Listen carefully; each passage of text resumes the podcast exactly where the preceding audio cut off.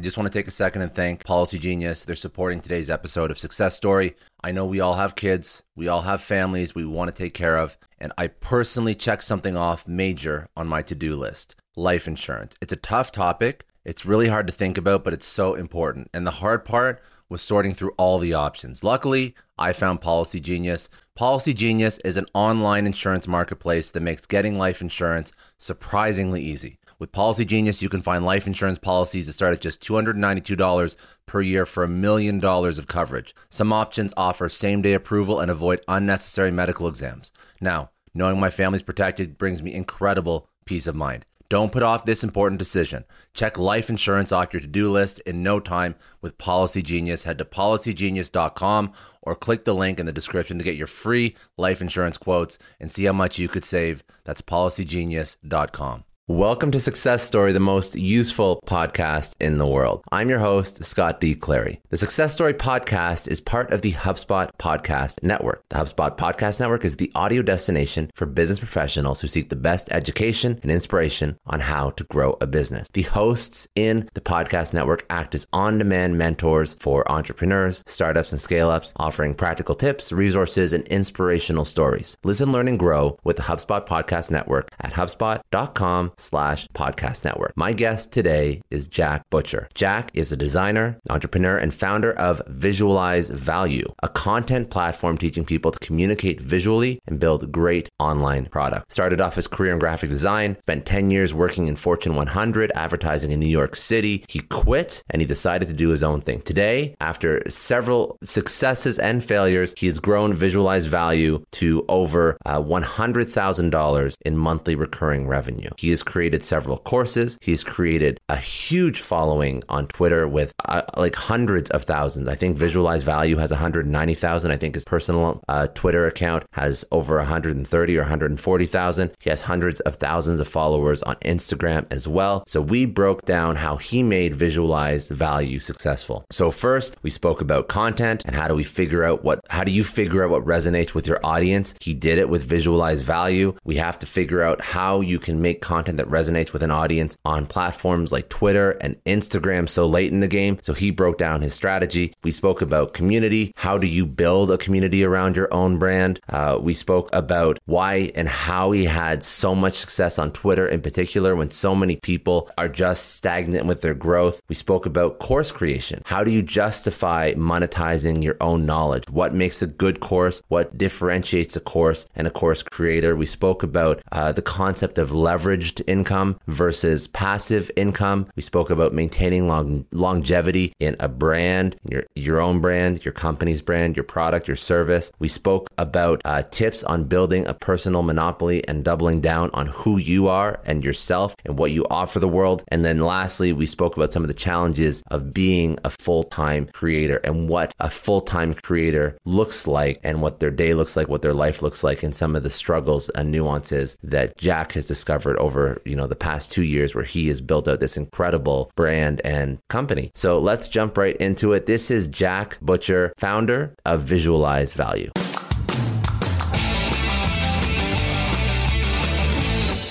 Yeah, I didn't mention this in my story, but I only started like I was running this ghost agency while I had a full time job. Like I.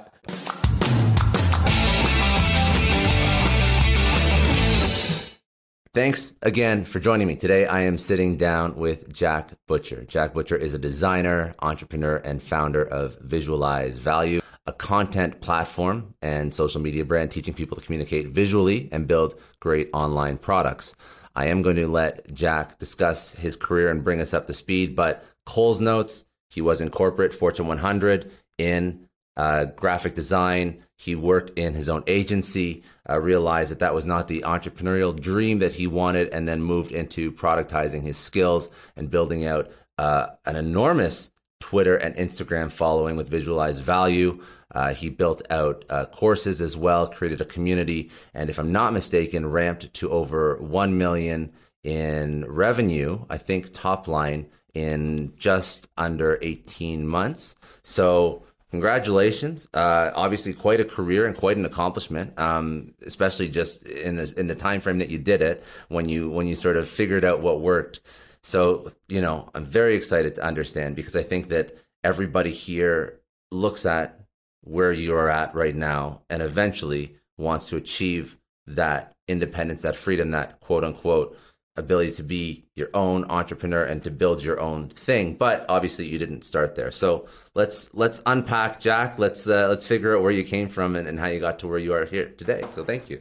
Well, mate thanks for having me. I appreciate it. Um, yes so graphic design corporate corporate background in some respects but i actually began my career working for a entrepreneur in a small advertising agency in New York, uh, five staff in a tiny little room in West Chelsea. And uh, that, I think, is probably a lot of the foundation of where I am today in a, in a number of ways. The guy that started that and managed to sort of wrangle the business of these huge corporate clients as a small entity like being exposed to the fact that that was possible i think planted a seed early on for me. So this is a this is a new thought that i've been sort of playing with for the last couple of weeks but all of the different experiences i had in the first 10 years of my career have kind of culminated into creating this thing that is uh, it's, it's hard to identify the exact catalyst for each decision in the business as it stands today. But looking back, yeah, I started as basically a design intern making tea in a, a, a little agency business in New York. Did that for a couple of years. That business actually got shut down. I moved in house to one of the clients to keep my visa. So I'm originally from the UK. Um, and did that for a couple of years and then started just basically bouncing around the agency scene in New York. So from this tiny boutique agency where I had a relationship with the founder to a 13,000 person digital consultancy with you know, 45 offices around the world that works with big Fortune 100, Fortune 50 companies in some cases, and sort of did a lot of different jobs within that agency, moved to smaller place back to a bigger place, worked in house at Bloomberg for a little while, maybe had, I think, close to 10 full time jobs before I made the leap into uh, building my own agency, which essentially was a replica of the businesses that I'd known to date. And I think this is a, you know, this is the process of going through that and failing was was instrumental too to to finding a different uh, or to to pursuing a different model in the end. So went from employee at all of these different agencies, tried to basically increase my economic upside by moving around. So you get your five percent pay rise, your two percent pay rise, and then you start to get to a place where you're, you know, the room above you is less than uh, the room below you. So yes, yes. start to think about okay, how much more upside exists in this situation? How like how much more is there for me to learn in this world? And not that there was there wasn't any any more room to run or any more to learn, but I did start to feel like you know I was waking up and doing the same thing every day and running out of like the learning curve started to flatten off kind of so you start at the bottom of a business like this and you learn more and more and more and by my seventh or eighth agency, I started to, I was in a position where I was exposed to the, the workings of the business a little more than I was when I started out. So you start to see, you know, the budgeting, how time is spent. Uh, you start to like run the pitches yourselves and, and get into those negotiations. And that's when I think a light bulb went off and I was like, there's a huge amount of opportunity here just based on the fact that you know company X is spending this amount of money on this many emails, for example, or this campaign to launch this thing, and there's an element of this like entrepreneurial naivety and arrogance that comes into that at the beginning was like i can do this better. I can work harder and i can you know deliver more for less and the reality of that situation is is often that is often not the case, right? Your energy can carry you so far, and that's what happened to me at the beginning of the agency.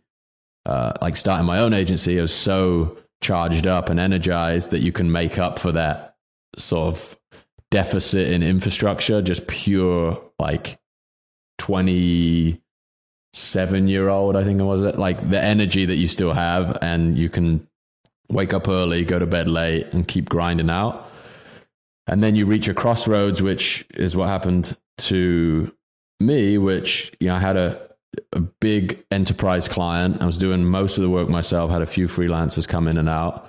But then you reach this crossroads where if you really want to support businesses like that over the long term, you need a big team. You need to have an office because they expect to come in and sit with you. And I was like organizing WeWork spaces and, you know, just pretending to have a business that was bigger than it was in terms of infrastructure in order to satisfy people. And then just hit a wall, burned out, making okay money, maybe like clearing a little bit more than I would as a salaried employee, but the amount of stress on top of that was also incredibly significant because there's so many things that you've never done before, never accounted for, and you have.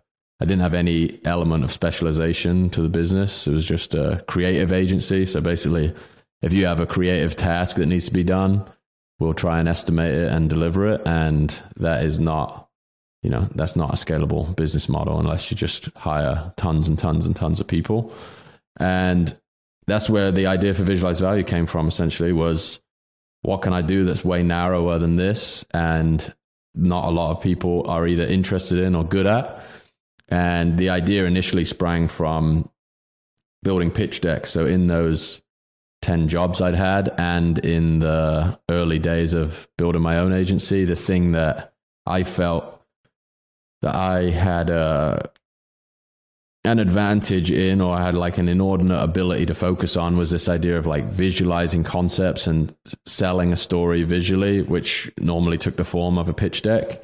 And the few people that had seen them that weren't my clients at the time were like, oh, can you help me do that for maybe they're entrepreneurs or they had small businesses. And that was when the transition began from, you know, agency that does anything to slightly more specialized on this very specific style of design to then growing a social presence and seeing that there's opportunity to um, yeah. produce products that have way less of a relationship to the amount of time I spend on a daily basis delivering work. So, so everything um, seems very uh, linear, and, and it, the progression makes sense from career into building your own agency um, and a lot, like you mentioned, a lot of people do that. They make that jump because they have that entrepreneurial naivety and they think they're going to make it and do it better than you know their last ten bosses could. But that's not always the case, especially in agency work, which is very difficult. Um, but the the curious part of your story is when you uh, decided to move away from you know one stop shop for everything agency and decided to make so walk me through because uh, people are listening, but also watching, and maybe for YouTube, I'll have to put up a, a, little screen capture of what these are. How would you best describe the first iteration of what visualize value is? Because the way I interpret them now, when I look at it, I see them as uh, f- uh, visual representations of various theories or quotes. Is that the best way to describe them? Yeah, that's that's pretty spot on. I think to begin with, they were. It was just adding visual context to an idea. So that began as literally PowerPoint slides. So instead mm-hmm. of putting up a slide with 15 bullet points on it and watching everybody in the room's eyes just glaze over, try and simplify that down into a visual representation of the thing you're um, trying to convince them of or you, the thing that you're trying to help them get their head around. And a simple example of that in a commercial context was like if you imagine you're presenting a campaign idea to an automotive manufacturer and you contextualize where they are in the consumer's mind relative to their competitors, right? Where where is your advantage? You could write three paragraphs to explain that, or you could do like a two by two and say, you know, people make this decision emotionally versus rationally, for example, right? You sit on this end of the spectrum versus that end of the spectrum. And those simple things that were, you know, kind of throwaway thoughts at one point were actually the thing that was that made me successful in the agency world. It's like that was uh I would get asked to work on these pitch decks for that reason and then the pitch decks were the things that made it possible to win the business when I was out on my own. But you weren't actually getting paid to produce the pitch decks, right? Those are the basically the conduit between you and getting to work on the opportunity. So you make this really unique thing and tell this really unique story to win this project that's a pretty um, in in some cases generic right that that wouldn't be distinguishable between you and another agency or at least in my case like i mm-hmm. The the first set of deliverables for the agency was a video campaign and that's not my bread and butter not my like not my passion by any means or not something that I'm going to excel at beyond like some of these really specialized agencies that recruit from film schools and all of these different uh, like hyper focused things. So discovered that you know you can't really be competitive at something that you don't love. Yeah. So uh, then yeah, just had this realization that hang on a second, there's value in this thing, even though this is not the thing that's being directly monetized right now there is a there is a value to this thing because it's facilitating this transaction. It's helping explain something to someone that didn't understand it before, and then focusing on trying to figure out how to bring that to market as a product versus the product of showing that thing to someone being the product. So you're kind of cutting out a step. And and taking that and turning it into a pro- what was the first iteration of that product? Was it you building a social media profile brand community around the product? Or was it actually trying to productize it? So it was a service business to begin with. So it was there there's uh, i think this is a common misconception that there's this like cut off point where okay i'm doing this now but it mm-hmm. was more of a okay i have some corporate clients i'm doing this like generic creative work but i'm going to start to promote the agency with this more specific aesthetic so i'm kind of failing in business at that point right i'm i'm completely burned out making okay money everybody i tell what i'm doing is like wow this is the most incredible thing ever but it doesn't really align with my experience so start reading more, start discovering, you know, great authors that have written about the things that I'm struggling with and started basically applying my skill set to that content. So like the Seth Godins of the world, Naval Ravikant, mm-hmm. find their the things that they've said that helped me sort of break through some of these barriers in my understanding of how to operate a business, turn that into an asset that was uniquely, you know, that had my unique perspective embedded in it, which in this case was these visuals. And that kind of became this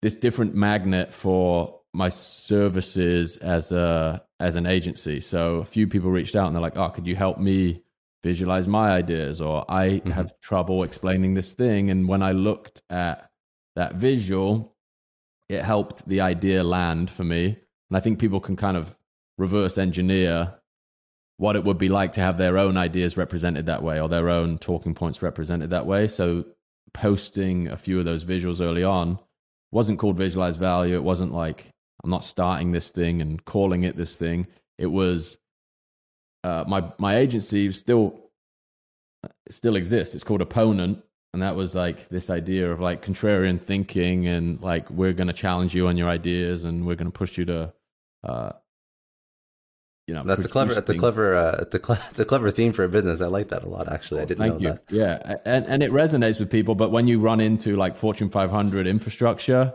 it doesn't matter what your intentions are it just you just get like completely worn down. So that was like i loved uh i loved like building out that brand and that story but it's really hard to deliver on the promise because of just the experience that i'd had to date and like my ultimately my naivety that I could do that individually. Not saying that there aren't great agencies out there that can like lead big businesses in new and different directions. There are, but did I want to go that route or did I have the skill set that I felt like I was the person to go and do that? No. So it would have taken time. It would have taken yeah, yeah, a significant exactly. amount of time to get and there where you're like uh, you have to be like I think you have to love different things. Like I love making the stuff and yeah. if you're like really good at coaching people individually, or you could, you know, like strategically leading a group of people in a certain direction and investing years in like coaching the leadership team of a business that's a different skill set and people do that well but that's not that's not me um yeah so started posting this stuff and then that just became more of the mix of work so people were approaching me specifically for visual narratives um mm-hmm. whether that was a pitch deck a landing page that explained their process. And there's a few people that I just had as close friends that I'd met in entrepreneurial uh, groups on the internet and meetups that I went to in the city that when they'd explain their business to me, I'd be like, oh, have you tried explaining it like this? Or, you know, you can distill your value proposition to this one diagram, this one slide. And I thought it was so obvious. And they'd look at it and be like, wow, that's great. I'm going to start using that, this napkin sketch. So then, like the dots started to connect. I was like, okay, I can really narrow in on this, and there's not going to be, uh, you know, there's no dearth of opportunity for people that want to more clearly communicate. I'm not going to run out That's of opportunity in that world. So then, visualize value is born, and all of the I think learnings from that had been beaten into me in the corporate America world, where it's like pick a style, stick to it, build visual equity, stick to your brand guidelines. That's definitely, um, you know, that training kind of kicked in, and that's why the aesthetic is very specific, and you know, spend time choosing the name and getting all that stuff dialed in. So, yeah, it wasn't a smooth transition by any means, but and still isn't right. Uh, so well, no, you're, you're so so you're you still take on new projects, and I think that even now you have uh, now you have I guess two courses based on and one of them one of them is on creating these uh, creative assets these vi- like visualizing value but the other one is just being uh, what i guess productizing and monetizing yourself as an individual and yeah. and what you know so even now you're still you're still creating new ideas to to sort of help people in the in the internet economy to actually tap into a different form of entrepreneurship that isn't an agency or isn't a recurring SaaS product if you had a technical background. So, okay, so let's, so now that, that makes a lot of sense. So, um, you launched the course, uh, the the way that you've scaled it to a million dollars in revenue in, in 18 months that's also slightly unorthodox compared to many other course creators that launch on udemy or skillshare mm. or mm-hmm. whatever so walk me through walk me through your strategy for your growth as a as a course creator. Yeah. And as a brand. Sure. So the we haven't spent any money on advertising ever. So zero zero mm-hmm. dollars mm-hmm. on ads. And that's been the signals you get back from the content, I think, has informed the um informed the journey massively. So I started my started soliciting for business for opponent on Facebook. This is like I don't even know how I ended up down that rabbit hole, but maybe somebody. Uh, this is like the Facebook ad algorithm working a treat, right? They're seeing what I'm reading, what I'm looking at, and I go on Facebook and it's like, join this thing, like scale your business, do this thing. So I end up in all these different groups and things, and um, I just uh, for whatever reason like it, it's a really closed garden, right? The Facebook thing started to get really like it's these like really micro economies of the same kinds of people buying stuff from one another, and there's a few dozen people that are sort of sustaining each other's business, and uh, you know, you can whatever opinion you want on that is fine, but it was really when I discovered Twitter that the dynamic changed completely. Mm-hmm. So the open network of Twitter, if you have if you i think if you can produce content that has like this natural velocity to it like it will get shared organically it really opens you up to all manner of possibilities right? Depending on uh, depending on the products you create depending on the work you do i think you can use an organic audience that is attracted to a very specific type of creative output. You can offer all manner of unique things to those people and the course thing was never really in the it's never really in the roadmap or something that I even thought about doing. So the first six months was really just consulting and design projects and just getting more and more narrow on that. So obviously the bigger the the bigger the reach becomes, like the more uh the more choosy you can essentially get with who you work yeah. with, right? You can qualify the people that are going to get the most out of what you do, the people that you want to work with the most. And that was that was going well and the network was just growing naturally on Twitter and it was actually a tweet by David Perell. You know David Perell? Mm-hmm. Yeah, the yeah, he's a incredible guy, writer. Obviously that's dude. his thing. Yeah. yeah, and he he wrote a tweet in maybe May of last year saying one skill I really want to sharpen up this year is my ability to design. And he, I think, tagged visualize value in that post. And he's like, this is something that I'm studying. And that, again, is like because you have the audience and the reach, you can act quickly on a concept yeah. like that. And there's an element of social proof in his, um, you know, in his acknowledgement of it. So that was just a quote tweet, I believe I said, is anybody you know, if I was to put something together on this topic, like a asynchronous course that you could go through, would you be interested in it? And it got a great response. So then I said, okay, give me a week, I'll I'll make it. And uh, that that became that that did well. And obviously, you have the content engine that's still ticking in yeah. the background, which is bringing more people in to hopefully see uh, expose the people that might want to learn that to that content. Um, that I think we ran that for like three months, very specifically, and you can imagine how tight of a relationship there is between posting these images that are the output of this, uh, like honing this skill set. Yeah, and then uh, yeah, th- maybe three or four months after that, a lot of people reached out to me and they were like, "How did you take?"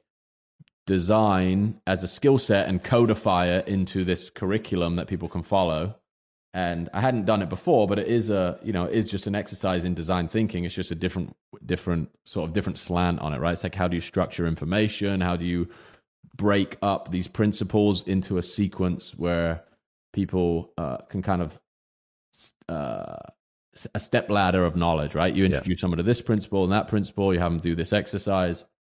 So that was essentially someone else in the Twitter audience challenged me to codify that. And that thing became another education product called Build Once, Sell Twice, which is how do you productize something that you have spe- stumbled on really specifically, right? Like those 10 years of corporate experience and like a couple failed businesses landed in this place where there is this skill set that um, you don't need, necessarily need to hire me to uh, capitalize on that thing. You can buy it for your designer. You can learn it yourself. You can start to bring these principles into your work. So that became, uh, and that's not just true of design, right? There's anybody that has a very specific skill set can scale their knowledge that way. So, so I'm gonna let the dog out. No, no, it's all good.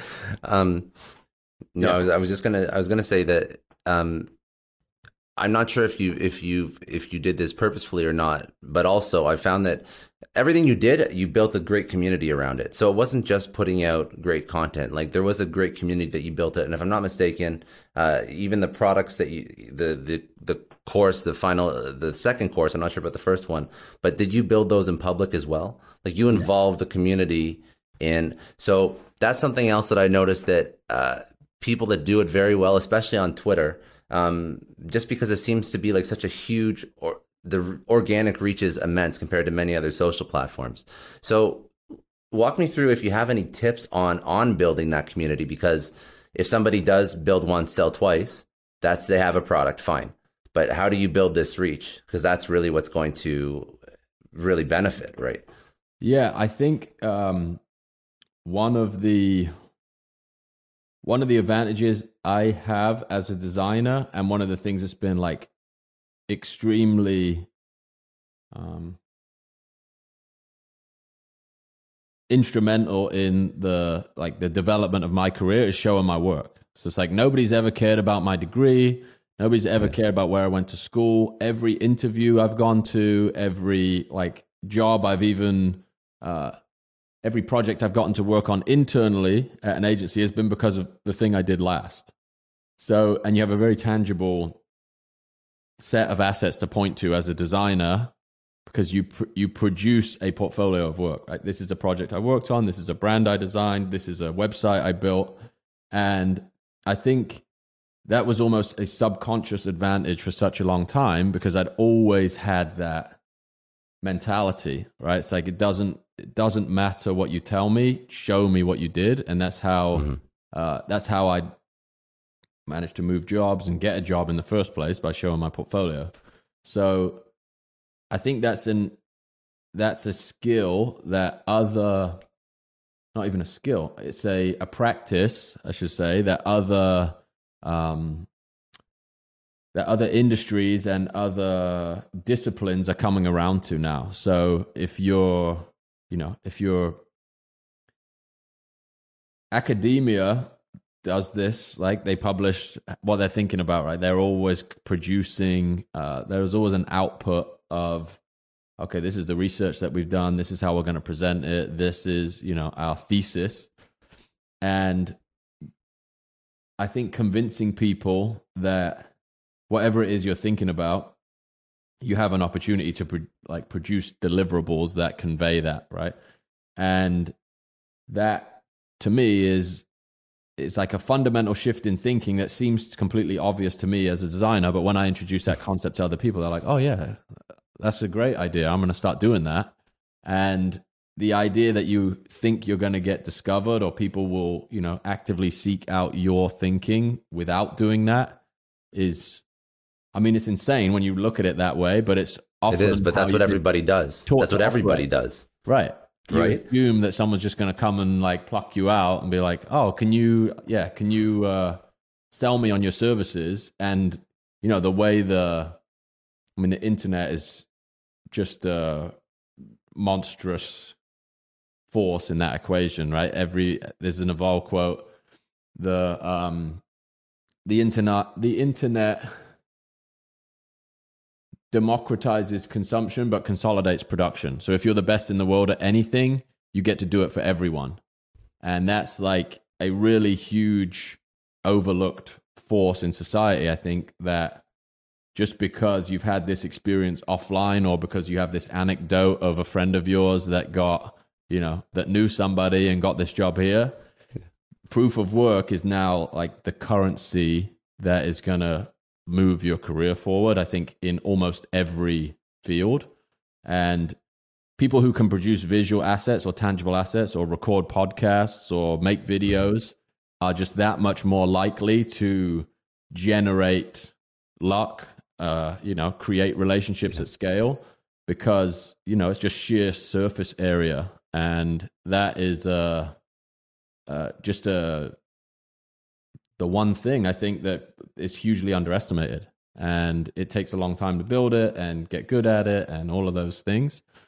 But um, yeah, that. But that's what differentiates. That, that's, that's that having that asset, right, is what mm-hmm. differentiates. I just want to take a second and thank the sponsor of today's episode, HubSpot. HubSpot's CRM is the easiest tool you can ever find to align your team. There are two features that you need in a CRM that optimize every activity your team does. It's the ability to communicate, meaning chat, email, etc., messaging, as well as a unified system of record. Your company is going to use a CRM to manage conversations with prospects and customers throughout all stages of the buyer journey. And as your company grows, these conversations get a little bit more difficult. Information may get lost, communication may be disjointed, and HubSpot solves all that. Using HubSpot as your CRM makes sure that all of your communication and your records are unified across your entire organization, meaning that from when you first have that initial touch point with the customer and they enter your funnel, all the way through to when they actually sign that contract, and after with customer success, every piece of information, every bit of communication is aligned and congruent across your company. You can install live chat on on your website and allow sales or support to talk to prospects directly. You can send marketing emails on behalf of a sales rep to complement their outbound campaign. You can allow prospects to book meetings directly from marketing emails right into a sales rep's calendar. And all the interaction, all the communication is seamlessly documented into your HubSpot CRM so that if somebody else has to look into an account or to help out, they know exactly where the last person left off. Best of all, with HubSpot's various price points and flexible pricing, any company at any stage can take advantage of the various features that HubSpot has to offer, starting with free and allowing for more scalability and complexity as your organization grows. Learn how to scale your company without scaling complexity at HubSpot.com. All right, let's get back to the show. How do you, so this is something that now you teach over to people that are building the, the build one, the build once, sell twice. So, um, as part of that, I'm assuming you actually have the the way to ideate on on how to productize your your knowledge and your your experience, but also part of that is also the the building the community, building the brand, and that's is that the core lesson, the core learning is to is to show your work in some format or another. And I guess I'm just thinking through like for for somebody who isn't a designer, a podcast, YouTube, whatever it may be. That's probably the easiest way. Are there are there other ways that you can show work? I'm just curious. I don't know yeah. if there's something else that you would recommend people do to build out this brand.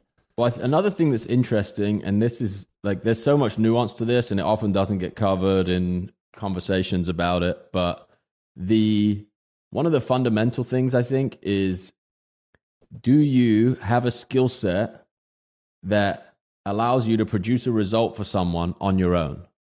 If you do, then you have a massive opportunity to teach other people that skill set right? If you're a a designer, a writer, a video producer, if you produce something tangible, or you have um, you can analyze data in a certain way. There's it's like reverse engineering the result. So a huge part of the curriculum is to get people focused on the result they generate and then essentially build things that help you deliver that result with a less linear relationship to your time over time.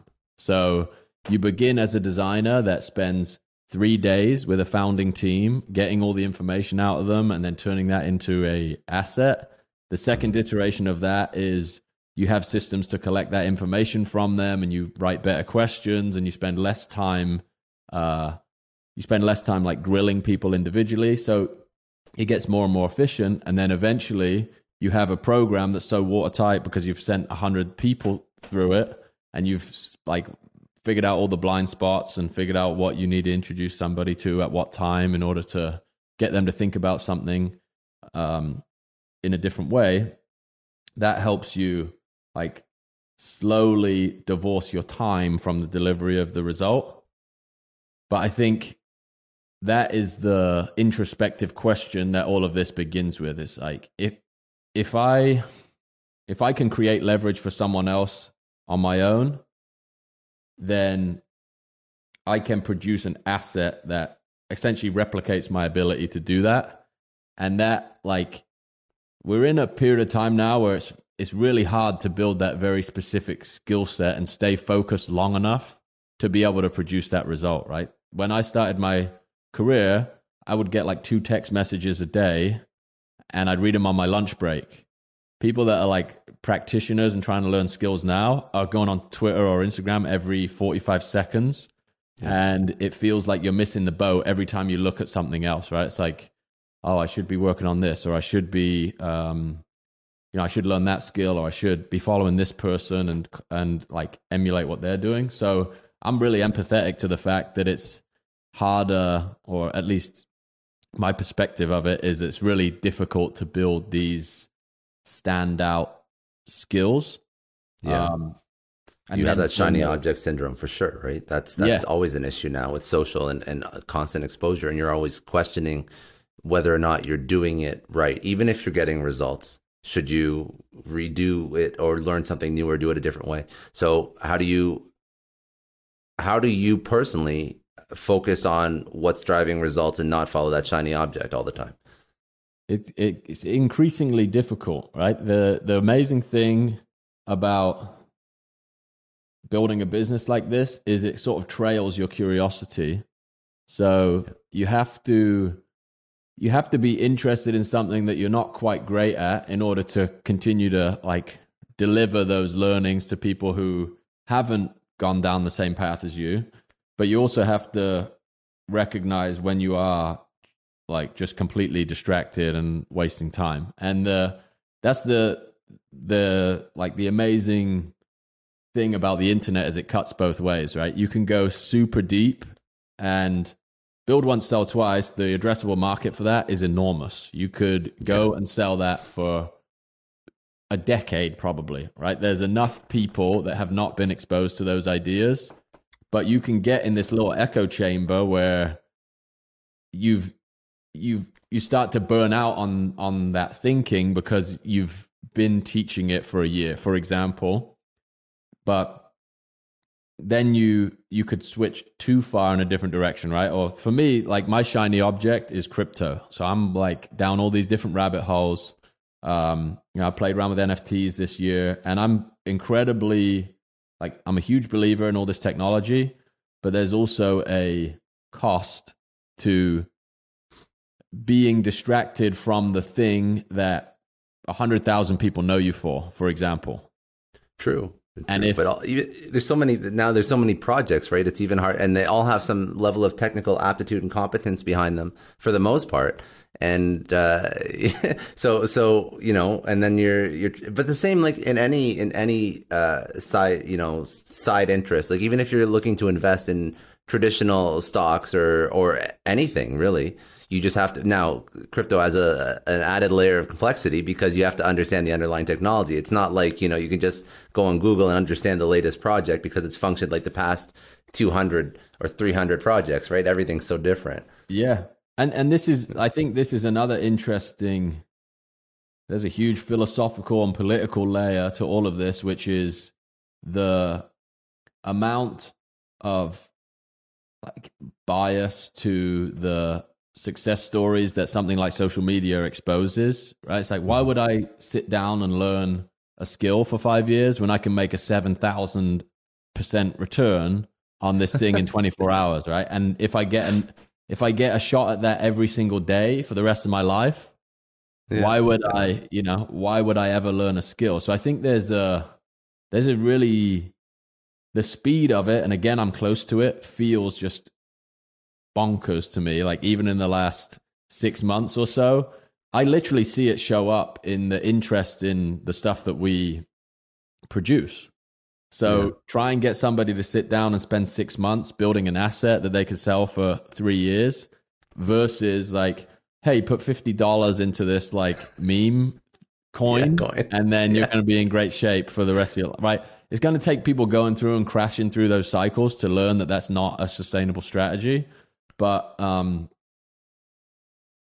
but yeah, I have real estate. I know real estate investors that have multiple properties that are now fully in and like completely like they're not looking at units anymore. They're just like, I need to figure out crypto, and that that blows my mind. It, it mm. blows my mind because you know some of these some of these investments and I'm not like I'm not an expert, but like something that has like a billion dollar market cap, like you can't liquidate that. Like right. if everybody who owns it liquidates, like like it's not sustainable. No. So and like I think you know some some of the numbers are just insane. So you know, it's, I think this is this is part of a larger narrative of of chasing after everything you see on social media. You see the the fancy lifestyle, the car, the guy that's a crypto investor that drives like five Lamborghinis, yeah. and you're like, oh, I want I want some of that, yeah. and like, yeah, that that's nice, but that's not that's not the norm, right? That's yeah. not that's not reality. I, In my in my opinion, it would be of course, yes. Would I love to invest a couple hundred bucks and then retire? Yeah. yeah. But also, would it be nice to have something that I know is, you know, I, I see the the five percent or ten percent growth in the business that I own that I spend maybe ten hours a week working on or twenty hours a week working yeah. on, and that's safer. It's yeah. not it's not fun dealing with some of that stuff. Some of the the upside's huge, downside's even bigger, right? But yeah, it's the, funny that you mentioned the cost that. you don't calculate is just how beat up you get by it when you get it wrong and that's yeah. like way like that that's a way bigger drag on your long term achievement, whatever you want to call it, yeah. uh, than the momentary upside you might get if you catch some luck. It is, you know, casino territory, right? Even these assets in the crypto land that have gone up Yeah. 10,000% from inception required you to have 10 years of conviction through all sorts of carnage. And Yeah. that is, uh, I don't think, going to change. This idea of like shiny objects getting shinier is a pretty fascinating. I haven't really thought about it like that, but that's really a, I think in the last year or two, the frequency and the craziness in that world has is is It on is. a parabolic move upward. So I think that that's why you see people that are, are educated investors. They they put in you know a percentage, a small percentage of their, their portfolio. Because my God, like you you know your heart's not going to take that. No.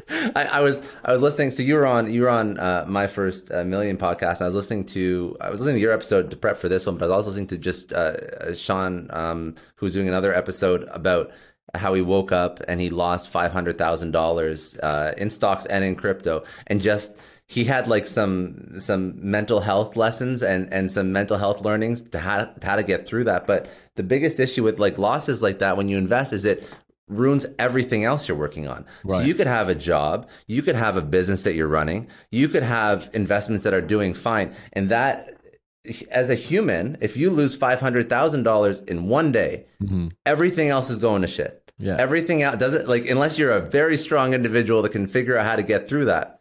Everything else goes to shit. So he was just cautioning, like, okay, it's fine to invest and it's fine to take losses, but the losses are not always the financial ones that are are directly realized from the asset depreciation. It's everything else in your life. It's That's interesting. It's- It's a great point. but you're in you- NFTs. I just I just realized because you're in you're in you know you create visual assets. This is you're you're primed for NFTs. Yeah.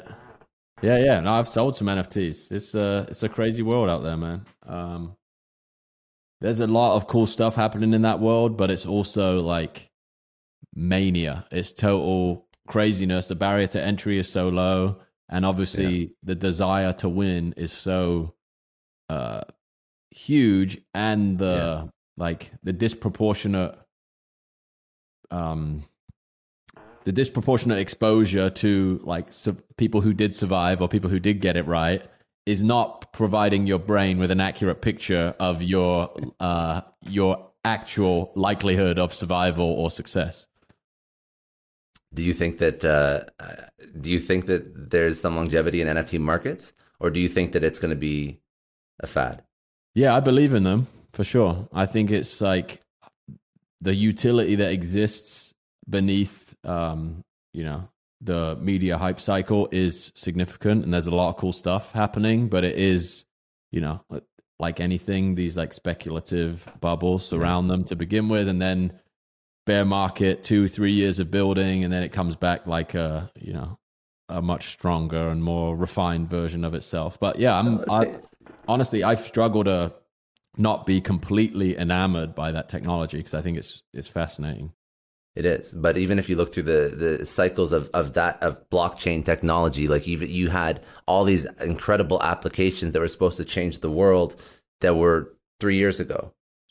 You know, all these different types of like like smart contracts and things Mhm. like that. That how many of them? Some of them have come to fruition, but how many of them have impacted your day to day? How Yeah, many no, of them have think it- impacted the infrastructure that you that you? I, I knew somebody that was trying to build out a project that was supposed to uh, enable smart contracts for for telecom billing to Mm-hmm. uh, to to I guess sort of augment the level of uh, uh, uh, um, transparency with telco billing and, and how charges are levied and whatnot. Just because obviously like that's everybody's issue, right? They get like a you know five hundred dollar cell phone bill, they don't know what Yeah. happened. But like that that stuff is never going to what you're going to tell you're going to tell telcos like Verizon, AT and T to restructure because like they're not going to do it. it, mate. You Yeah, have to move mountains, and I don't see a lot of that happening yet.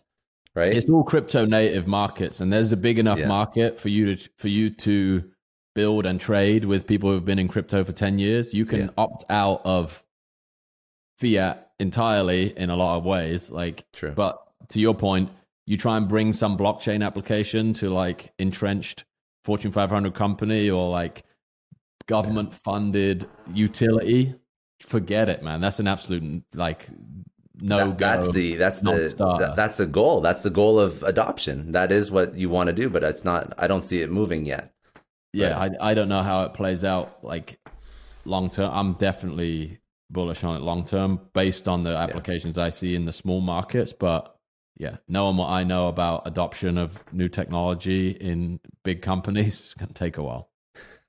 if you work, if you've, I remember. So I used to work for a, a telco, like Bell Canada, which is, I'm I'm from Toronto, Yeah, yeah, Canada, right? So you know, Bell Canada, it's like the biggest telco in Canada, like uh, similar to Verizon or AT and T or whatnot. And I remember when I worked with them, they had a they had an in house uh, ordering system that was built around. It was like built out of MS DOS, and it looked like an MS DOS program.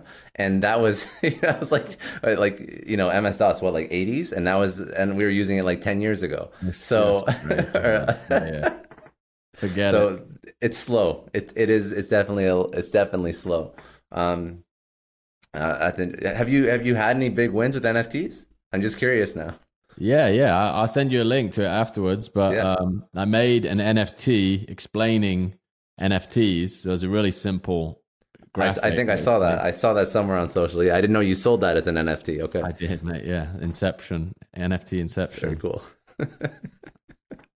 very cool. All right. Okay, a couple more. I I wanted to ask you just two more things about uh, you know as as you built out uh, visualize value. Uh, you mentioned one point on I think it was actually oh no, I think I can't remember which podcast it was. You were speaking about leveraged income versus passive income, and I thought that was an interesting point because people look at you and they say, "Oh, he makes money while he sleeps." That's passive income. But what is it really? What is what is the ideal setup for somebody who wants to do their own thing to build courses to be an entrepreneur? Because I don't think it is pure passive. No, I mean no, nothing up until you have the level of capital where you can, you know, buy massive amounts of real estate, for example. Passive Yeah. income is not a, uh, you know, a, not a phenomenon that you have access to unless you have absurd amounts of capital. And maybe there are exceptions to the rule. I've met a lot of people, and I don't know of any yet. But the idea of an internet business is really about leverage and the amplification of good judgment, right? So you build a product that has zero cost of replication to you. So that could be a software product where, you know, you have lines of code where every time a new user signs up, it creates an account for them. This is like happening automatically, obviously. And um, or you can build information products, content, things of that media, things of that nature, where you produce something once and it can be displayed on a million screens at the same time anywhere in the world. And that affords you leverage, right? So then your judgment becomes the thing that affects your income. And for example, you write a compelling piece of copy that introduces somebody to an education product. If you post that piece of copy to an audience of 100 people and 2% of them buy, that's, you know, let's say the course, the, the product is $100, you make $200 on that day. You grow your audience to 1,000 people, 2% convert, you make $2,000. And then Mm-hmm. so on and so forth. And then you write better copy, that percentage goes up. So, or you write a better line of code and the the software is more appealing to person X. So leverage a leveraged business is really the the disconnection from hours spent and money earned. There's definitely you definitely spend time making better decisions that produce more income in the long run, but it's it's way less the, the the the ironic thing is I think there's I think Bill Gates or somebody that ran a big technology company said this is like we hire lazy people because we want them to basically make themselves redundant, right? We want them to write code that puts them out of a job so they're not sitting around doing repetitive things that a computer can do every day. They're not having the same conversation with someone every day. Like if you're a um, one of the actually I use an example of a graduate of Build Once Sell Twice is an oncologist, and he, you know, has tons of patients. He's a massively uh, respected like cancer doctor, And now he's built this library of assets that explain in detail the mechanics of the disease. So when someone comes into his office, it's not him reading from a script, like teaching somebody this thing. It's a very like personalized. Uh, let's talk about your specific situation and how you're going to deal with this. And I have all of these like explanations that you can take home and watch with your family and really get your head around what's going on inside your body. Um, that's an example of media leverage in a in a profession which you'd never imagine could take advantage of something like that, right? And that Very smart. that maybe doesn't that maybe doesn't count as an internet business, but it does increase the return on your time, right? It increases the number of people you can help, and it increases the quality of the experience that you have with those people. And obviously, it's an incredibly traumatic thing for somebody to be going through. So these principles don't just apply to income; they apply to like the quality of the service you provide too, and that's like the promise of of computing and the internet at large, right? It's like if you figure out how to help one person and you can codify that thing, then really it just like your work becomes a search function for the people who need that thing or are interested in that thing.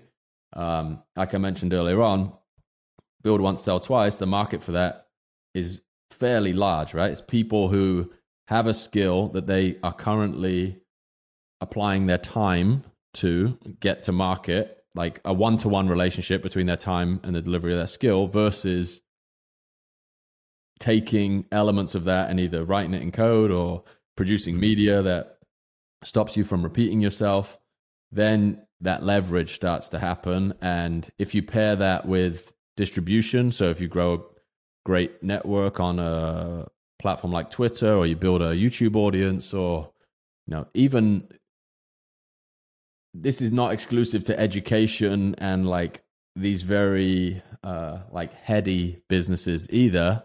Jake paul has some of the like most leverage in the world right? This guy is Yeah. getting paid a hundred million dollars to fight oh, oh it was logan paul right but to fight Logan, yeah, yeah. floyd mayweather Well, they both they both box, but still, yeah. Logan got the big why, payout. why does he have access to an opportunity like that? Because he has an enormous audience and they can like sell pay per views out and he can sell a million dollars of merch with a tweet. He's like, he's so leveraged, it's ridiculous. Kylie Jenner is another example. Like, I think the team that ran that makeup thing that she was doing for probably is still doing was a dozen people but her brand just creates so much leverage it's ridiculous. Like the name on the box gets printed and somebody else could be selling the exact same product but they don't have the leverage that she has. Um, yeah the internet is just a monster of a vehicle for disconnecting time spent from a result I have I have one more just one more question uh, on that point um, because you tweeted something else out earlier today and it was along the lines of uh, if no like if nobody copies you then what you're creating isn't worthwhile or something like that or if you create good content then people should copy you or something along those lines whatever it was. I can't remember the exact verbiage but how do you maintain that monopoly on your personal brand and in some eh, for for for a period of time for forever right? Because somebody's going to come around and copy you. And I, I even i've seen people probably the graduates from your your program create similar looking assets right? So how do you stay as as you know main visualize value besides the fact that you were first? And somebody who didn't come from your program who wants to create similar assets they're probably not going to be respectful of you either. So how, what's your what's your strategy? Yeah, I mean they pop up all the time. And beginning, like honestly, that was the one of the catalysts for building the course in the first place. Like if people are going to copy this anyway, or like the market is demonstrating a desire to produce similar things, I'm gonna I'm gonna uh, produce something that can allow me to capture value from that desire, right? The people that maybe want to do that but don't know where to start, don't know what tools to use, don't know how to think about it. Um, it's again another like weird double-edged sword of the internet. It's like if you're onto something, people are going to come after you for it. Like th- there's um, if you're not uh, I don't imagine you've listened to this, but there's this this nine and a half hour podcast with uh, Michael Saylor and Robert Breedlove on Bitcoin. Not. It's called What is Money? And in the last episode, Michael Saylor, this guy's like a massive Bitcoin bull and MIT graduate. He's like runs a technology company. He says if you're in if you're 99.99% smarter than everybody in the world, there are still 750,000 people smarter than you that want what Hmm. you have. And that's just like such a mind blowing statistic to me It is. that it's That's like insane. your Yeah. advantage in that situation is to be yourself, right? If you're not growing a, if you're not trying to like out, maybe these are interchangeable, but there's like you either out innovate or you out individualize. So you, and I've started to, I think, do this over time is like I've lent way more into my personality over time. Like I started as this Yeah. really specific, like, here's this thing I can do, hire me to do it. I'll get it done and then like I'll find someone else. And that that really I think people maybe overshoot this sometimes where there's nothing wrong with having a business where you take on 10 clients a year and you get to pick from a huge uh, pool of clients based on the very specific message you're putting out to market, right? The the desire to get completely divorced from time and income from day one is I don't know. Maybe some people are able to do it. It's not how I did it.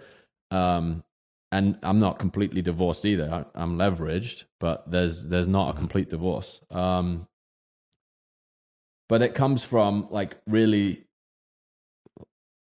over time starting to like you can't really deny the thing that got you there in the first place, right? The just constantly pursuing your cur- curiosity and all the cliches about skating to where the puck is going and all of these things. It's like the way I think about it specifically for an education business is there's always like you're kind of um a visual would be appropriate here, but you basically have the people you learn from and the people that you can teach, and you kind of sit in the Yeah. middle there.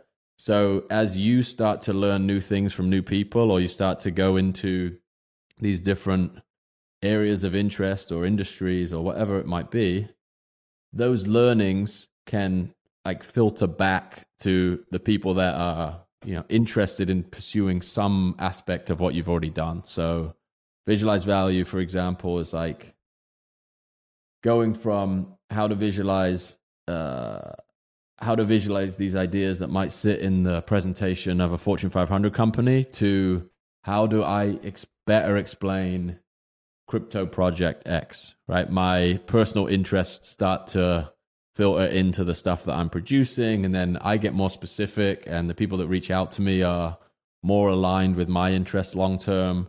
And I think that's the that's the really nuanced thing about all of this is you can really get stuck in this generic trap for such a long time and you're like people end up commoditizing themselves because they're afraid of shutting themselves off from certain opportunity right that's where i was even at the beginning of visualize value it's like i would work with anybody that would pay me. And it's only through like saying no and chopping off like huge chunks of what you did before can you like you have to sort of survive that dip right? Of saying i'm Yeah. just going to focus on this. And as my focus changes so will the work i do or the products i build um, and we could go into a long and deep rabbit hole about this like the direction of the world but i think that that is a that is it feels to me like there's either going to be these like monolithic companies like you're either going to be an amazon or you're going to be this very very specific artisan like you have this very specific output. Like that's the general trend of technology right? Everything in the middle just gets destroyed. Mhm. Um not to be And that's where that brings you back to that quote about about you're either going to innovate or individualize. yes And it's, it's I would say that one seems drastically easier to do than the other.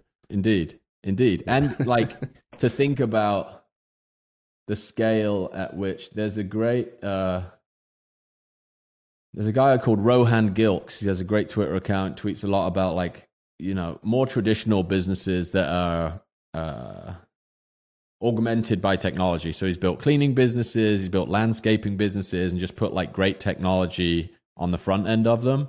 And he had a quote. Uh, I'll paraphrase it, but it basically says, "If you're an employee of a company, you're already an entrepreneur." The only difference is you only have one customer.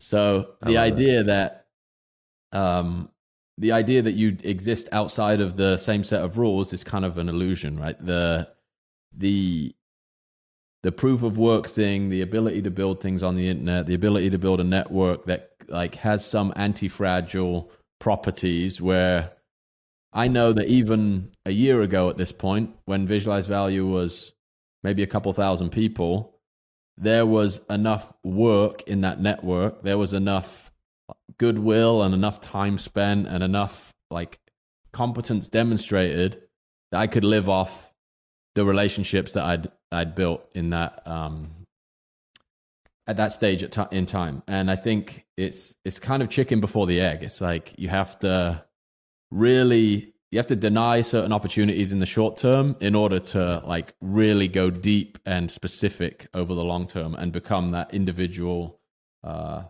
representative of the thing you do. Uh, very hard to give a specific prescription, but that's how I think about it. The mindset, the mindset makes sense, and that's the difficult. That's the that's the step that I find a lot of people have difficulty with because how many people get to that literally the point in your life where you were when you transitioned to agency that's where everybody gets stuck and that's where most people turn into on, entrepreneurs and that's where most people find out that entrepreneurship is not great for, yeah. it's not what they wanted and they're like okay well let's just go back and work. I, i've done that. I've done that myself. I did agency work. I tried to do some consulting fractional cxo stuff. It's very difficult. It is. Very difficult. It is. Um yeah i think um yeah, media, and you, and there's also this trap of sort of becoming this like entering these echo chambers of becoming the same version of someone else yeah. doing a similar thing. And that's like a human thing right? The mimicry of everybody catches themselves doing it. I do it. It's uh you look at something it's like that's not really me. I'm doing that because i saw it work for someone else.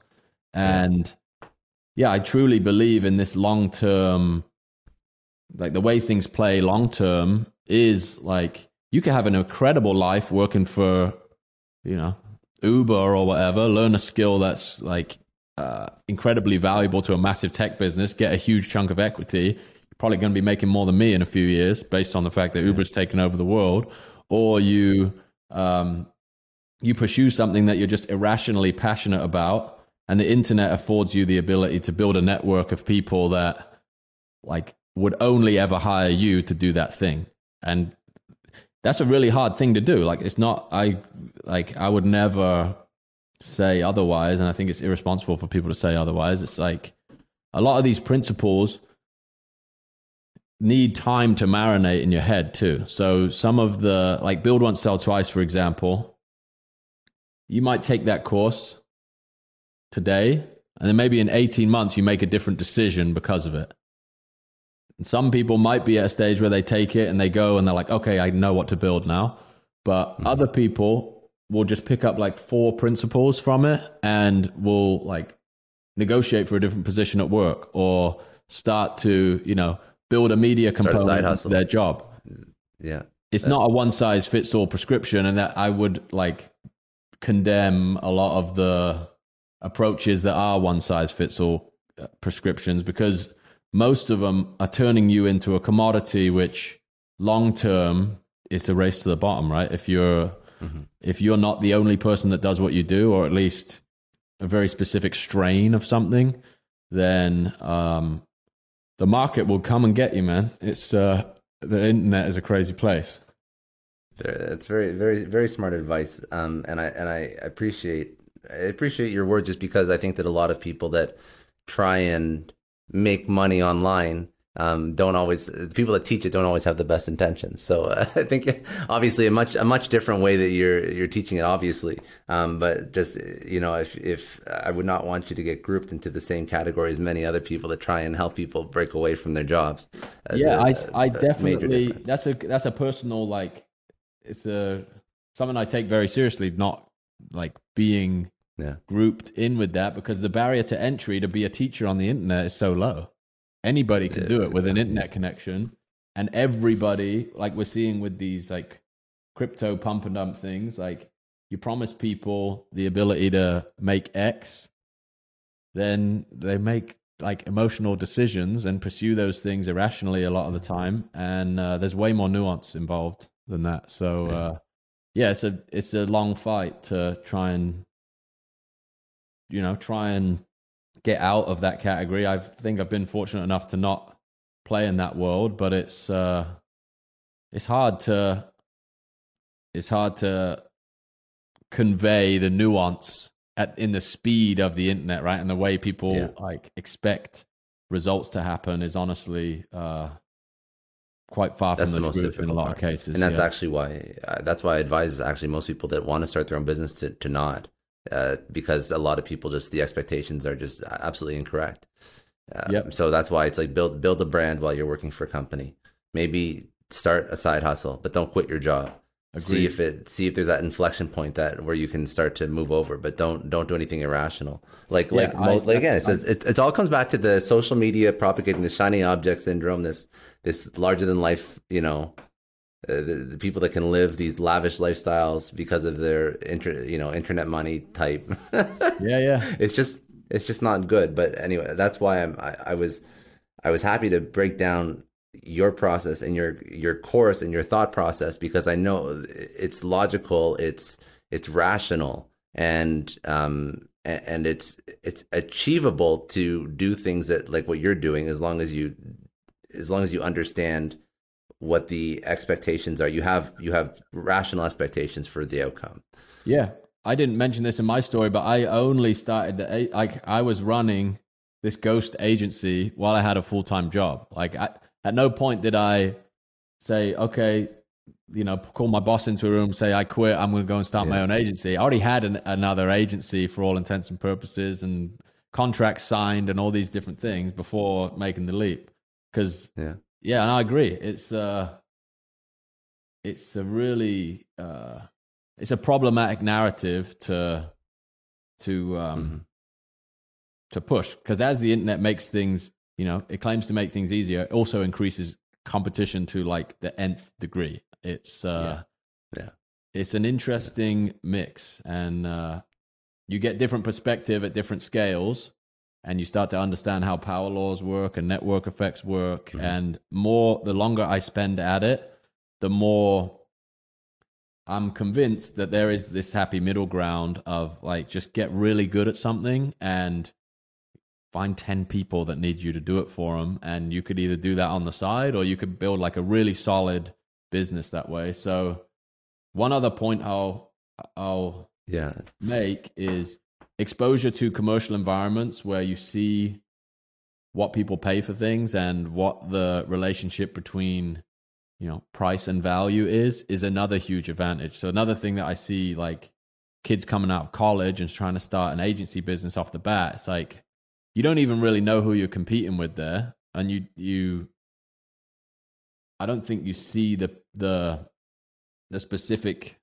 problem you solve or the like how you're different from you know the traditional options. So again all of these different experiences teach things that you could never like project out. It's all hindsight. So there's a i think it's a steve jobs quote or it's a version of it's inspired by but he talks about all the different experiences he had through school, like went to typography classes and then did computer science and like all these like mishmash things of his interests, which culminated in a new version of a computer, right? That considered things yeah. that PCs and whatever else just didn't care about.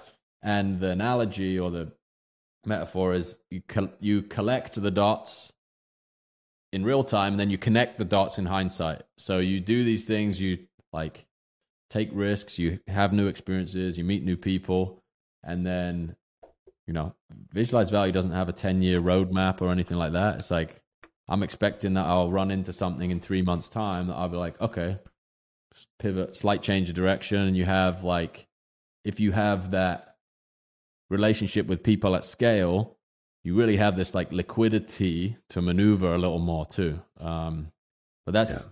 two years in, right? That's not on day one. No, exactly. And actually, that was my that was my uh, sort of my last question that I wanted to to just ask you about for somebody who is a creator. What is the end goal in your mind? What's the what's the end result?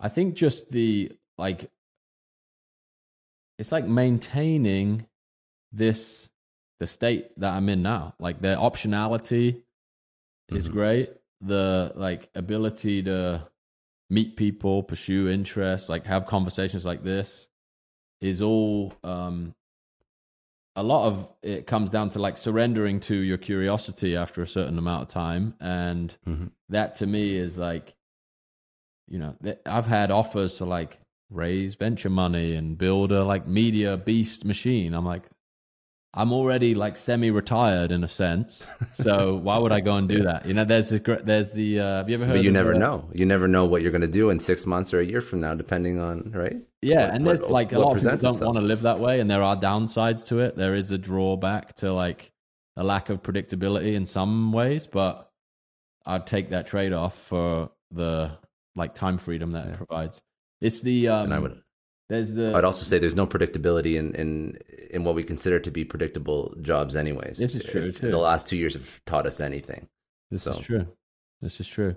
Um, there's a great. Uh, I'll send you a link to it. It's like uh, the fisherman and the venture capitalist. Have you heard of that story before? No, I haven't. No, send it. I don't know this. Uh, I can, if you have a time, I can just quickly reiterate. Yeah, it. do it. So I think it's an American. This is how it's told. It's an American guy who's on holiday in Mexico, and there's a fisherman on the beach in Mexico, and he's uh he's got his catch. He's got like three fish. The American goes up to him. He's like, "Oh wow, how long you been out for?" He's like, "Oh, a couple hours. Got my three fish." He's like, "Oh, okay. Why didn't you? If you were catching fish, why didn't you stay out longer?" He's like, "Oh, I don't need any more fish." And he's like, "Oh, you know what you should do? You should uh, get more boats, and then you should like hire a, a bunch of fishermen and get a fleet out there." And um, you know, then eventually you can get big enough where you could do an IPO and you could sell your business to. And he's like, why would I do that? He's like, oh, you know, so you can, you know, chill out with your family and like go and see your friends at night. And he's like, that's where I'm going right now. That's how I'm already doing that. There's just this fascinating like trap that. you get caught up in, right? Where you yeah. uh, you're swinging for this weird result, and a lot of uh, a lot of the time, the like yeah, you just get completely lost in this process with this arbitrary thing, and you may have the majority of that already going for you. So, stumbling on something that you like to do every day and can keep you alive, you know, that's economically yeah. uh, feasible. Again, your point about trying stuff while you already have income in another world, or you know, you don't have to burn all the bridges and start, you know, swinging for the fences on day one. There's a lot of optionality out there. Very good advice. All right, I'll do a couple. Um, I'll do a couple rapid fire just to bring out some life lesson, career insights that that you've experienced over your career, um, and then we'll tell people where to go find you if they haven't already seen you online. Okay. Um, what has been the biggest challenge in your career, and how did you overcome it? Mm, probably uh, it definitely was when I was running an agency, and the um, like accepting accepting all of these jobs that I knew I wasn't like 100% qualified to do. I was just like it was really burning me out and like wrecking my relationships and stuff. And then going like really leaning into saying no and that's a really hard thing to learn. For me like saying no to people is really hard because i always assume yes is you know the gateway to opportunity and to a certain extent mm. it is. But when you have enough proof that you don't need to say yes anymore stop saying yes. That was the hardest thing i ever did but it took like it it was a rocket underneath the growth of the business and my personal life and everything, and just even little things like, you know, I'd have friends that will say like, "Oh, can you get on the phone with me for two hours to do this thing?" I'm just like, "No, bro, I can't do that anymore. I used to do it all the time. My calendar would be full. I don't do it anymore." And then, you know, three months later, when people start to uh, come to terms with that, you have better relationships with them anyway. So, mm-hmm. like, saying no is hard, but that's definitely been instrumental. Good advice. Um, uh, so this sort of segues into the next question. Um, hopefully, you can pull something different out. What, what, would be the what would be some advice you'd tell your younger self? I think um, there's a like I think about this a lot. Like trust your gut is perhaps the um, yeah one thing that I in hindsight hasn't steered me wrong. Right? You think of the gut as this like emotional mm-hmm. thing, but I'm actually starting to think. You know, there are exceptions to this rule, like meme coins and things uh, aside. the idea that your gut is made up of like thousands and thousands and thousands of exposure of exposure to thousands and thousands and thousands of situations and um like the all the calls that you've made subtly like when i end up like overthinking a decision like with regards mm. to like staying in a job or uh, you know switching um saying no to someone like almost always when i've questioned my initial instinct i've ended up in a in the wrong place Hmm. So that like trust your gut, trust the process, the most cliche advice there is, but like trusting the fact that your body is telling you something because it has way more experience than your conscious mind can even comprehend mm-hmm. a lot of the time has not steered me wrong and i mean there's i think there's only so long you can go against your instinct, right? Before you just. Well, I think it would just break you down eventually. It, yeah, it would be out, it would, it would be energy, difficult. You're not nice yeah. to be around. All of those things. Yeah. Um, okay, so one one person that had a major impact on your life, and what did you learn from them? So I'm gonna go. I would say my wife, but I'm gonna give a professional example. Uh, my first boss in that small agency I mentioned uh, he would definitely not remember this comment he made, but there was a uh, review of some work. It was like one lunchtime meeting, and I was maybe six months into the job, and I came over with these printouts. I was about to review this thing, and I said, "Hey, I don't really know if this is good enough or right." And he's like, "I'm going to stop you there. Why are you showing it to me if it's not good enough?" I was like, "Uh, I don't, I don't know." He's like, take it away, like cancel the meeting, like don't bring it to me if it's not good enough. If you know you haven't taken it as far as you can take it, I don't want to see it. If you're not confident in it, like even like opening the presentation of your work with that statement has made me think it's no good, right? So like yeah. you're not doing yourself any favors in any dimension with that. So that to me has been like you know, like I said, he probably forgot that he even said that, but I've thought about it every day probably since. Interesting. Interesting. Yeah.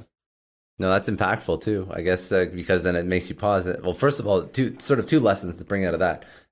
Don't sell yourself short because then you're setting the stage for exactly. You're, you're imprinting on them whatever it is that you think your work is or isn't, and that's not good because there's a chance it could be fine. Right. But secondly, if your work isn't good, then why are you delivering it? That's, exactly. Those are two smart, very very smart things to take away. Very, uh, you know, it's funny how like you know you think back on like the people you've worked with and for, and like some small off the cuff comment like totally changes your mindset and your outlook on life. It's very interesting. Actually, that's another that's a, even that's another lesson. You have to watch what you say, yeah, because it can have yeah, yeah. massive negative or positive impact on, yeah, and agreed. especially if you have leverage, you, you can have a lot. A hundred percent. Yeah, that's a great point. Um, and especially because the internet sort of disconnects you from the feeling of leverage too. Like it's really hard to comprehend hundred thousand people reading something you write. Yeah, it's really bizarre. You see that in a stadium. Yeah, you you would be like, you know, you'd pause for a second, you'd be like, "Holy shit!" Yeah, exactly. But no, if people just like firing out whatever you know yeah. brain fart they have, Yeah, it's Yeah. a powerful thing. Um, and and pros and cons, right? There'll be people that are like, I read this thing you wrote a year ago that you've forgotten about that had an instrumental impact on someone. So I think if your intent is good, great. Mhm. Like that's what it all comes back to. Yeah, and it, but if your if your intent isn't, watch out because uh, the internet's forever. The internet's coming for you, man. Yeah, there's there's no hiding. Um, okay, uh, what's one resource, book, podcast, Audible that somebody should go check out? Uh, I'm gonna do. There's a book called Psycho Cybernetics. A guy called Maxwell Maltz. You ever heard of this book? Yeah, yeah. Great book. Uh, and then I'm gonna give one more, but I was gonna give this first: the How to Get Rich Without Getting Lucky. Naval Ravikant The the tweet podcast. thread. Well, and the tweet thread. Yeah, read it and listen. Oh yeah, I was gonna say the tweet thread. Yeah, okay. that was instrumental in my in you know i sort of found that and so many light bulbs went off and it sent me in a different direction and that's another i think that's another lesson in just how rare it is to find um things that can drastically change the trajectory of your life like you know you could read a book but this is i think the the density of wisdom in that thing is all time great like the amount of people that have have uh, yeah, changed the direction of their life for the better for reading that i think is is very high so that's great yeah. stuff So that's uh, I, so you referenced the podcast. I was just saying that you go on Twitter, look up uh. I'm pretty sure that's still his pinned. Yeah I'm pretty sure that's still his pinned tweet on his profile. But i think there's a three hour podcast where it goes a little deeper so get that get that in your ears too yeah, no, good advice. And then lastly, um, what is what does success mean to you? I think like waking up looking forward to the day or going to bed and not like and um being excited about tomorrow. Like I wish away the night's sleep.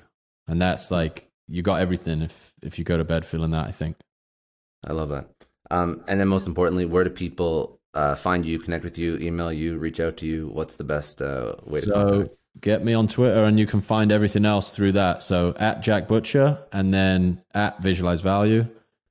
And yeah, you'll find me there. And if you've got questions, just uh my DMs are open. Hit me. All right, awesome, man. That's all I got. That was awesome.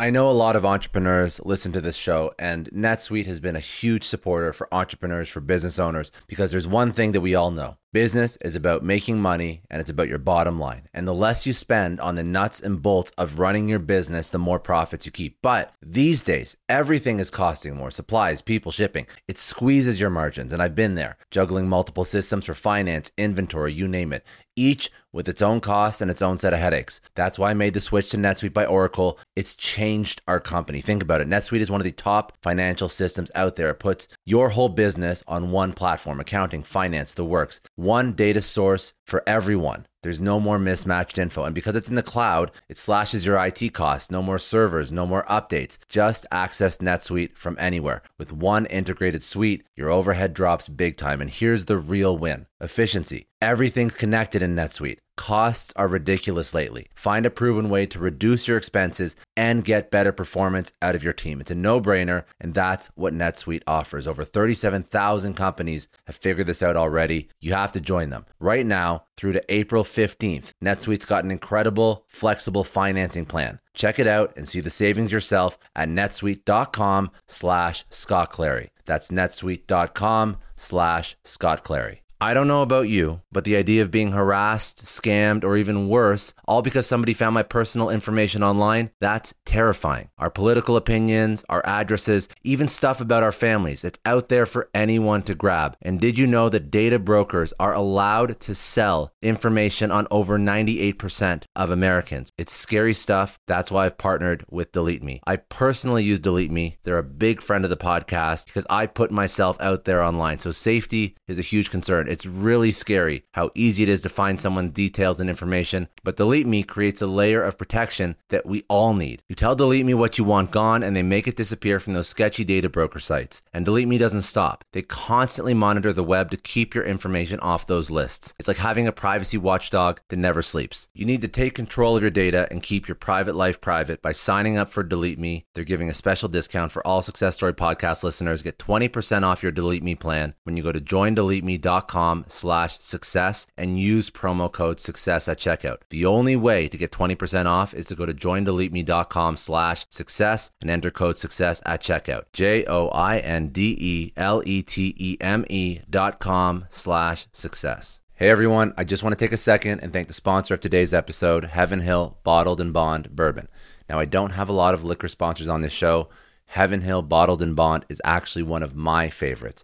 I've drank it for a few years now, and this is why we actually decided to work together. Heaven Hill Distillery, family owned since 1935, is a great entrepreneur story too. So there's five brothers. They filled their first whiskey barrels back in 1935, and their legacy still lives on today. Heaven Hill Bottled in Bond is aged over seven years. That's three more than required by the Bottled in Bond Act of 1897. This means the best quality, the best purity, and the best consistency. This is not just average bourbon. It's the winner of the double gold medals at multiple 2023 World Spirits competitions, and they've won the very prestigious Triple Still Award. It's a very big deal in the liquor and bourbon world. Heaven Hill Bottled in Bond boasts an exceptionally smooth oak flavor, while its aroma offers a sweet blend of caramel and smooth vanilla. If you love bourbon, you need to try Heaven Hill Bottled in Bond.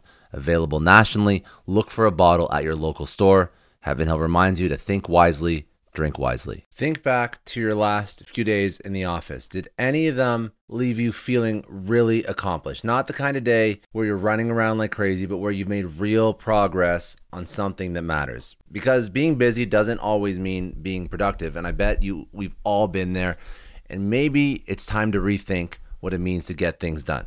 Today's episode is sponsored by Belay, and what they help you do is instead of getting sucked into emails and to do lists, they help you delegate tasks and focus on big goals. They can connect you with top notch US based talent who are ready to take on those time consuming tasks that bog you down. Let's be real, there are way more important things you could be doing than bookkeeping or wrangling a packed inbox. They have virtual assistants to handle all of those pesky administrative tasks, or accounting professional to take care of all your financials. But here's the best part you don't have to waste weeks searching for the right person. Belay's personalized matching service works quickly, sometimes matching you with the right talent to take stuff off your plate in under a week. Are you ready to try a different way of working? Check out Belay's list of the top 25 things you can delegate to a virtual assistant. It might just change your business and your life. Text success, that's S U C C E S S, to 55123 to get the list and to start transforming your to do list with Belay. Thank you so much, Indeed, for sponsoring Success Story. For all business leaders out there, Indeed is a lifesaver. See, we're always driven